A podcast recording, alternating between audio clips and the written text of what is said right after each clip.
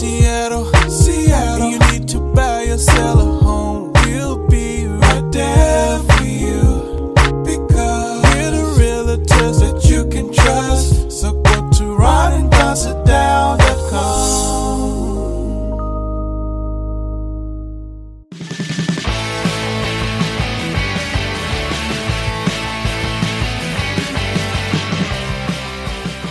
listening to your old friends Ron and Don on the Ron and Don Radio Network, man. Hey, you guys, what's going on? It's episode number 183 of the Ron and Don Show. We are live from the Les Schwab Studios. They got their food drive going on, and we'll talk about that as we head into the holidays. Also, we got to talk about Alex Trebek, the fact he's no longer with us, who will replace him. And I also want to tell you about the 12 people that I adopted before the pandemic started and uh, how my 12 are doing. Before we get to that, though, let's get to this. COVID exploding right now around the country. Chicago talking about shutting it down. El Paso, Texas has already locked it down. The great state of Texas has said today that 80% of the people that have died in their jails weren't even convicted of a crime. It was all pre trial. Hundreds of people now dying in Texas. And as we look around America, things are happening in America that aren't happening in other countries. And a lot of this, they say, has to do with the fact that a lot of us have kind of abandoned ship, that we punted on COVID. We figure out if we're young and good health, we don't have to worry about it. And as a result of that, it seems like young people are going to be heading home for the holidays. We saw this with Halloween. We'll see it with Thanksgiving. We'll see it with Christmas. We'll see it with the New Year's. And Ron, if you're an older person in America, what do you tell your parents right now? I know I told my mother we're already preparing for this that we're going to have a Zoom call on Thanksgiving, and that's how we're going to get through this. She's a breast cancer survivor. She's 77 years old. And if she were to um, somehow, if she were somehow to attract COVID 19, that could be a death march for my mom. So I'm very concerned about her. I'm concerned about your dad who's had a stroke, for instance. I'm concerned about older people in America and people my age and younger not getting it and punting on COVID. I'm with you a thousand percent on this. And that's the enigma of this particular virus is you can be asymptomatic and be, it's less, it's more mild than an average cold. So uh, like if you're a certain age group, you can be COVID positive and feel relatively fine. Be like, well, I guess I got a little sore throat, maybe a little cough in the morning. Absolutely uh, very few symptoms. And then you go with the same virus in the same family with the same genetics. It can, it can cross over a couple generations and it can be deadly. So I think we need to be more vigilant than we ever have been. And this is, I, it's hard for me to not look back when we first were introduced uh, to Dr. Fauci, who I didn't even know existed. And now it's someone that you see all the time. Uh, and I, I can't uh, help but think back to him. I think he was doc, ta- talking to Sanjay Gupta at the time that I'm thinking of, where he said, listen, we need to buckle down now. This virus can be curtailed in 14 days, uh, and we have the, the means by which to do it. If we don't heed this advice, when this overlaps with cold and flu season, it is going to be a nightmare uh, for health workers, for hospitals, for families, because the initial symptom set is exactly the same. And so that's where we're at. We didn't heed his advice. We got caught up into a political election season where uh, COVID 19 got weaponized by political parties and it was used as a dividing point, a lightning rod, and now we're we're reaping the benefits of that, or the the horrors of that. Where the chickens have come home to roost, whatever cliche I'm looking for right now, uh, and that breaks my heart because I had people that I know push back against me for sort of touting this science line and and turning it political. And uh, I was not trying to do that. I was trying to say these are the experts. Dr. Fauci spent a career studying epidemiology. Why would you not listen to him? And then people go, oh, well, at first they said don't wear a mask, and the others say wearing a mask. Yeah, that's how science works. that's how science works, is you have a theory, you test the theory, and then if your theory wasn't true, you change your theory. And so I'm glad to see these news stories that say, wear a mask, cover your nose, it's beneficial for you and for others. And it's like, okay, well, we didn't know that at first. Now we know that. I was just getting gas and I saw a guy get out of his car and then turn back around and go into his car and get his mask so he could walk from the gas pump over to pay for the gas. And I was like, you know what? I never thought in my lifetime that I would see that because I've traveled through Asia and you see it all the time. Uh, before COVID, you would see mask wearing on the subway, out in the grocery stores. And I was like, that's it. It's an interesting habit. It's an interesting cultural phenomenon. I didn't participate when I was in Asia. Uh, and now I'm like, I never thought I would see the day in America where it would just be commonplace for every person to put that mask on. So I, I'm with you. I talked to my folks today. Uh, they said there's a there's a their grocery store chain down there is called Publix. Like Publix does a, a, a Thanksgiving in a box. You get all the fixins, and I can order it online now, and it'll be ready on Thanksgiving Day. And she's like, "We're going to do Thanksgiving in a box. Uh, we're just going to keep to ourselves, and we'll probably just do a call." Yeah. And and and and this is what I want people to know. It is heartbreaking for me to think of my mother whose husband passed 2 years ago during the holidays. On Christmas Eve 2 years ago, it was my son, it was my mom, and my son would have been 8 at the time, and it was myself.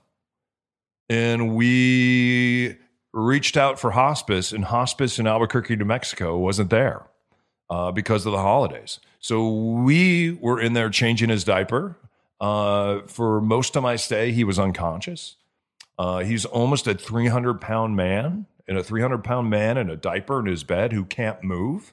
It was a lot. But also, we didn't have Christmas. So my son and I went and got a Christmas tree in a box. And we went into Stanley's room, Grandpa's room. We set up this tree and uh, we brought presents. This is the year that we would have gotten Charlie from Santa Claus. And we knew that Charlie would be waiting at home. Charlie's a dog, by the way. Yeah, Charlie the dog. So, so, so this time of year for my mom is hard because this is when she lost uh, her significant other, and so it breaks my heart to think that she would be alone. But think about this, and and and this is the things that that her and I talk about. It's like let's just get through this holiday season. There is some good news coming out about herd immunity and also about the vaccines. And I think my mother would probably be in line to get the vaccine, I would hope, before I would get it or my son would get it, just because of where she's at in life, being a 77 year old breast cancer uh, survivor. And, and think about this if we can survive through the holidays and just be apart, if we can do that and still find ways to connect, we can still do that. Like I have dinner with my mother on Zoom calls. She makes dinner, Gunnar and I make dinner. We pull her up on a screen and she's eating dinner and we're eating dinner and we talk like she is right there at the dinner table. And sometimes we forget that she's not there at the dinner table. There are ways, guys, that we can connect with each other. There are ways that we can show each other how much we love each other. And if you really want to show, especially your, your older parents and grandparents, and your aunts and your uncles, your neighbors, how much you love them, then you're going to have to stay away from them, but still find ways to connect with them. And if we can get through this holiday season, they will still be around for the next holiday season. And that has to be our focus. How do I make sure the people I love, that I care about, that are in particular age categories, let's say, or health categories, where COVID 19 would take and could take their life? As we're recording this now, 242,000, a quarter of a million Americans are dead. And people will say, well, they were going to die anyway. No, they weren't. My program director, Darren Arians, is 50 years old. He wasn't supposed to die. And when you look at the science now, they say people are dying, older people that, that would have lived 14, 15, 18 more years. So when people say, well, it would have taken their life anyway, that it's just not true. So how can we do that? How can we make sure that our family members, our friends, our loved ones, our neighbors, our coworkers are around for the following holiday season? It has to do with the way that we operate this holiday season. And so saying the biggest spreader events right now are these eight to ten person events that people feel are innocuous.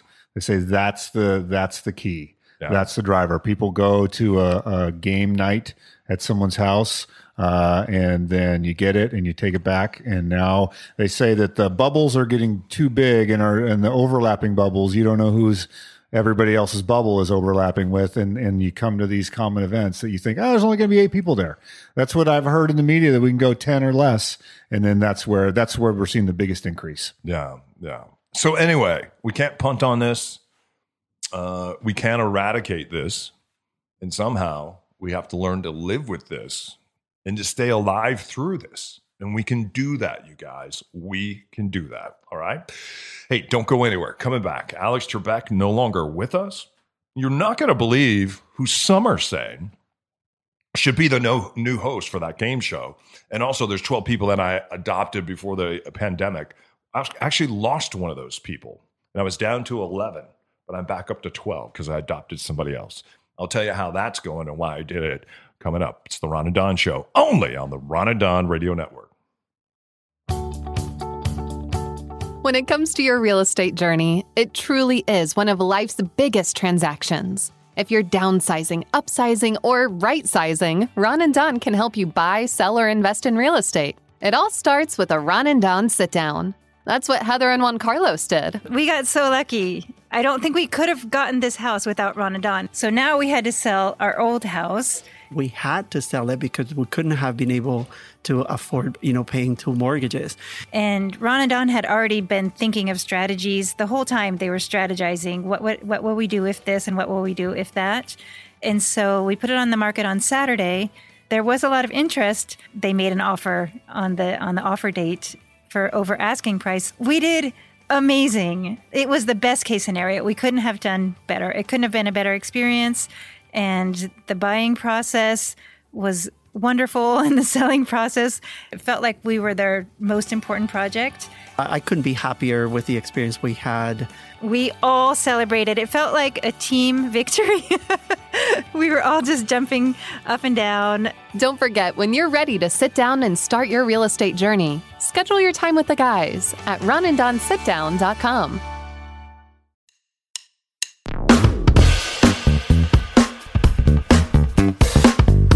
Thanks for listening, you guys. I realize it's not easy. Charlie the dog and I have to listen to these two jokers every day.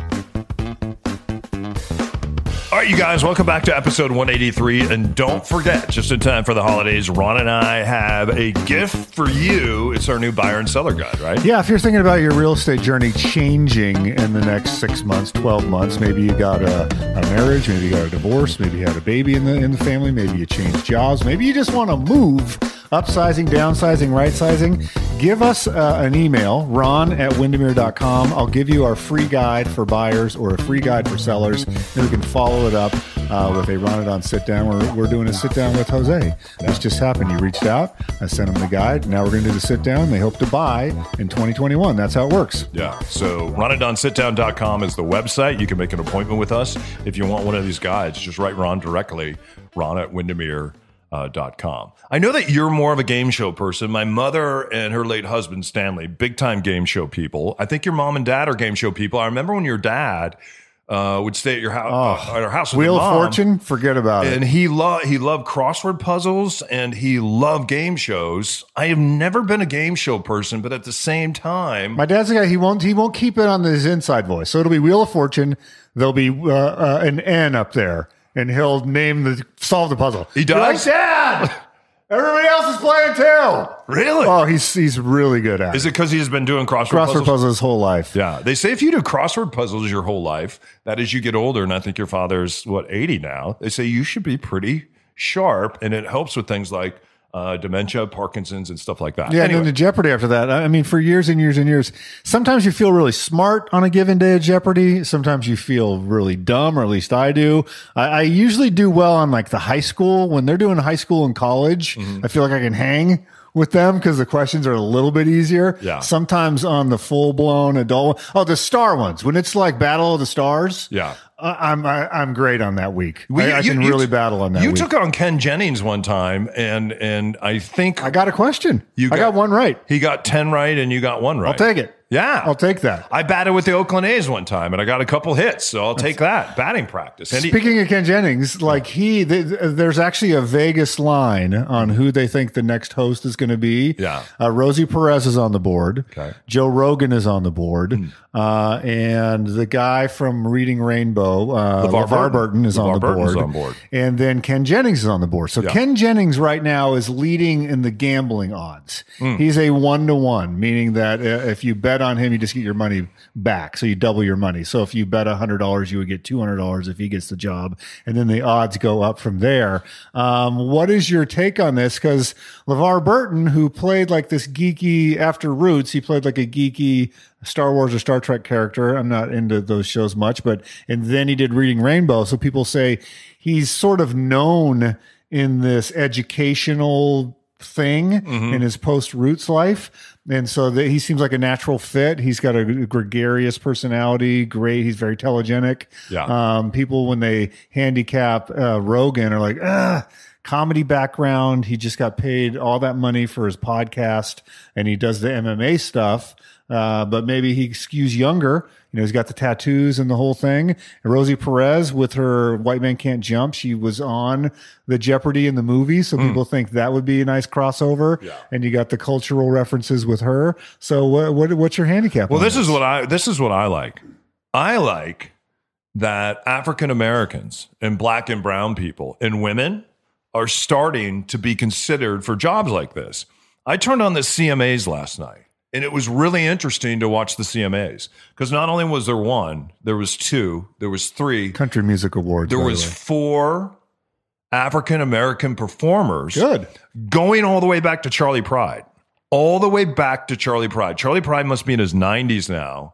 And my dad used to listen to Charley Pride on his eight track in his Mack truck when we were driving around Waukegan, Illinois, delivering glass. And I used to jump in the truck with him and he'd throw that eight track in. He had Jim Croce on an eight track.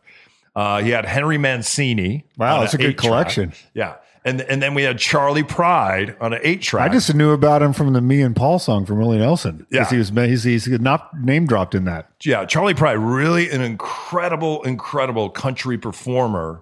Uh, and he used to do a lot of duets. And the reason he would do duets is because he couldn't get anyone initially to listen to his music unless he was doing a duet uh, with a white performer, uh, whether it be male or female. You know, someone like Kenny Rogers, for instance. So here's here's here's the thing, though.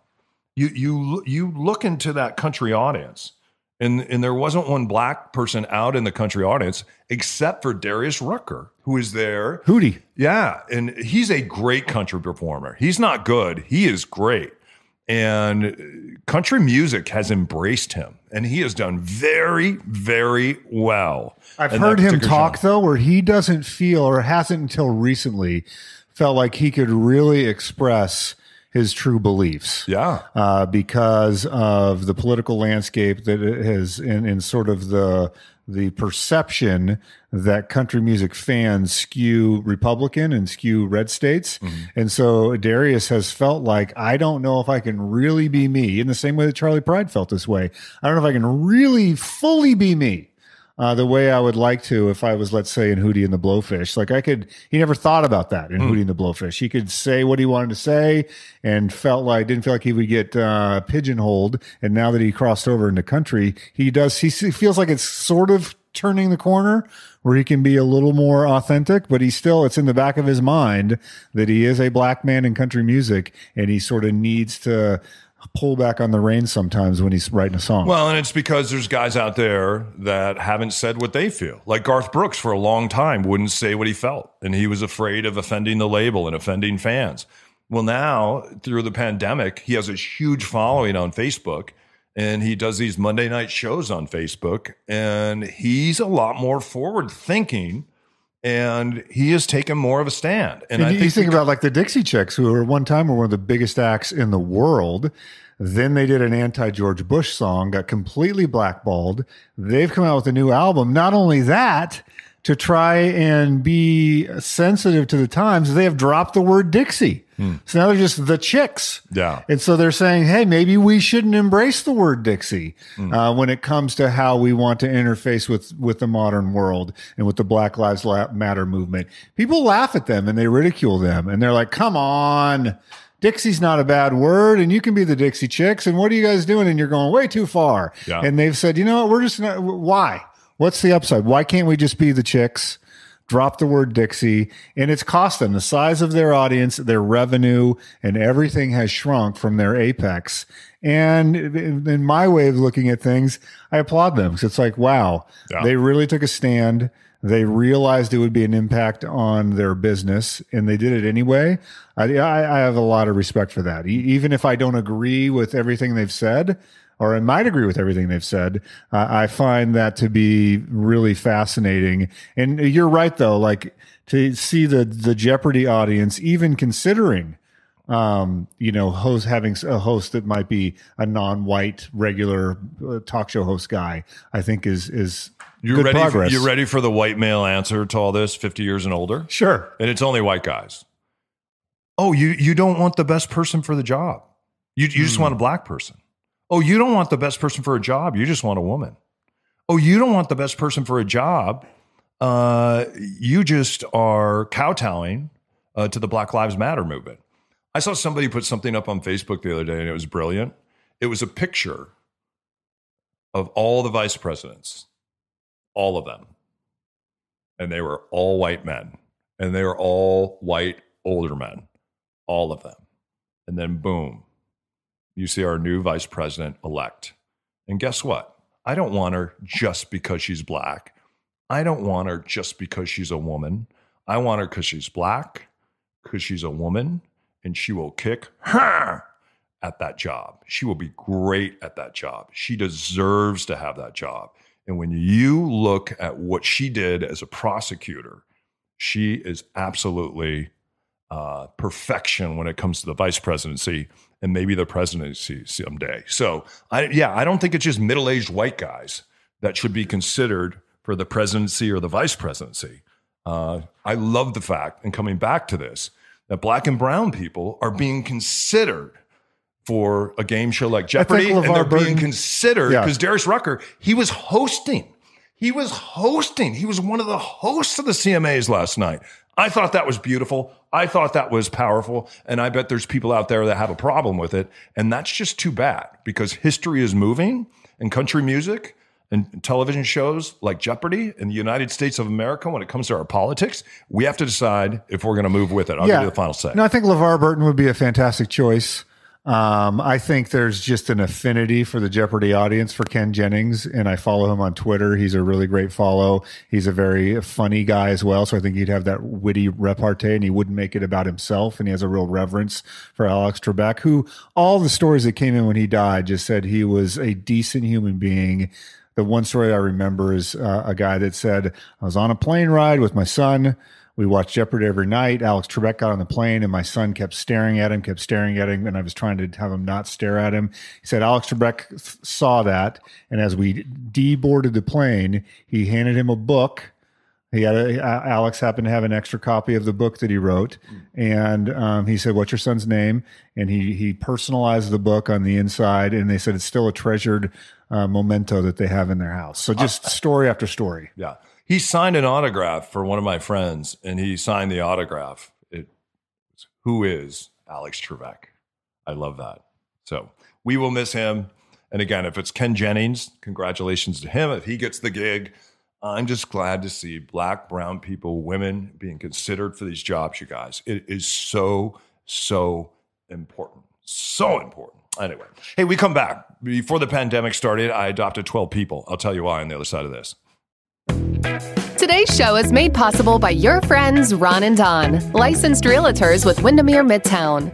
When you're ready to sit down and strategize about your real estate journey, schedule your time with the guys at ronanddonsitdown.com. All right, you guys, it's uh, the Ron and Don show rolling on. We're live from the Les Schwab Studios, and Ron, they got their they got their food drive going on right now, and this is something where we can socially distance At the same time, we can be a part of something bigger than ourselves. This is Cause Radio, and we love this cause that Les Schwab does every year. Absolutely. It's easy to sort of get very insular right now if you're staying home and you're sort of sheltering in place in a sense with uh, the COVID virus. And just remember, there are still a lot of people struggling and that are food insecure. So uh, if you're out and about, if you're going to do that free uh, pre trip safety check, uh, grab some canned food items, the good ones. We don't need sauerkraut and lima beans. Like get some good canned foods, take them to your local Les Schwab. You don't even need to get out of your car. They will come out and uh, take that from you. And just, just remember that, that there's a lot of people that are food insecure, uh, that are our neighbors right now that could really, really use our help. Yeah, and this is really important. I went with my friend Colby uh, last week, and he does a food run uh, for the school where my son attends. And he goes to a local food bank, he collects the food, they take it back to the school, and then they hand it out uh, to families, to parents, kiddos, all that stuff. And they do it in a real discreet fashion. In fact, on Thursdays, they'll take that food and stuff it into a child's backpack, and then the child just backpacks that food home. Uh, it was kind of heartbreaking because I was talking to, to him this morning, and I was like, "Hey, can I go on the the food run with you?" And he said the the the place is, is closed, and I said, "Why is it closed?" And he said, "Somebody working there." Uh, they found out had COVID 19. Now they're doing contract tracing and trying to figure out who has COVID um, because they want to make sure that people that are there handing out the food are doing it in a healthy fashion. So then I started to think about wow, what about all those families that are paycheck to paycheck or government check to government check that need that food today, that were depending on that food today? And hey, you guys, I tell you what, the haves and the have nots in this country, there is a deep deep divide. And there are so many people right now that are in crisis. And that's why what Les Schwab is doing this year, this may be the most important year that they've ever done this. This may be the most important year. So as you're out buying food, even if you you don't need a free pre-trip safety check, even if you don't need your your tires balanced or any, any of that, maybe buy something for a deserving family drop it off at one of their 85 locations. Go to leschwab.com. They're in all our neighborhoods. And you can just stop by, socially distance, drop the food off. And then what they do is they take that food and they give it to over 300 food banks throughout the state. You may be buying food from somebody over in Spokane right now, which is really a beautiful thing to do during the holidays. So I know all of us right now are searching for purpose. Les Schwab uh, are great partners of the Ron and Don show. They've always been for well over a decade now. And uh, I just want to encourage you to stop by and drop off uh, drop off some food this holiday season. And then right after that, boom, we're going to move right into the toy drive uh, with Les Schwab too. So I'm excited about that. When this pandemic started, uh, I began to think about isolation. And I began to think about the isolation that I would go through and that my son would go through, that my mother would go through, uh, that people that I know, I have three people in my life uh, or I had three people in my life that had terminal cancer. Uh, my friend Jim, that lives down in Olympia, Olympia firefighter, stage four cancer. Uh, my friend Emily, um, who lived next door, and she passed away a number of weeks ago, and I shared that story with you. Uh, she had terminal cancer, uh, lung cancer, and we lost Emily. Uh, and then also our friend Gary, our very, very good friend Gary, and we shared Gary's story before. he got Ron and I into long distance cycling. So those are some of the people that I adopted. And since I lost Emily, I've now adopted Kevin, her husband. So uh, he's on my 12, my, my list of 12. And the reason I came up with 12 is my son really enjoys reading the Bible. He likes stories about Jesus. Uh, and so we decided together that we would just adopt 12 people and did this with my mom too. And I'm telling you, I am telling you, we have stayed with it. We have stayed connected to our 12 uh, two police officers uh, that I try to help mentor, and they mentor me. They're part of my 12. And Ron, you and I were on a, a Zoom call with one of them. I think it was just last week. Feels like I was giving out bad advice, but uh, hopefully it helped.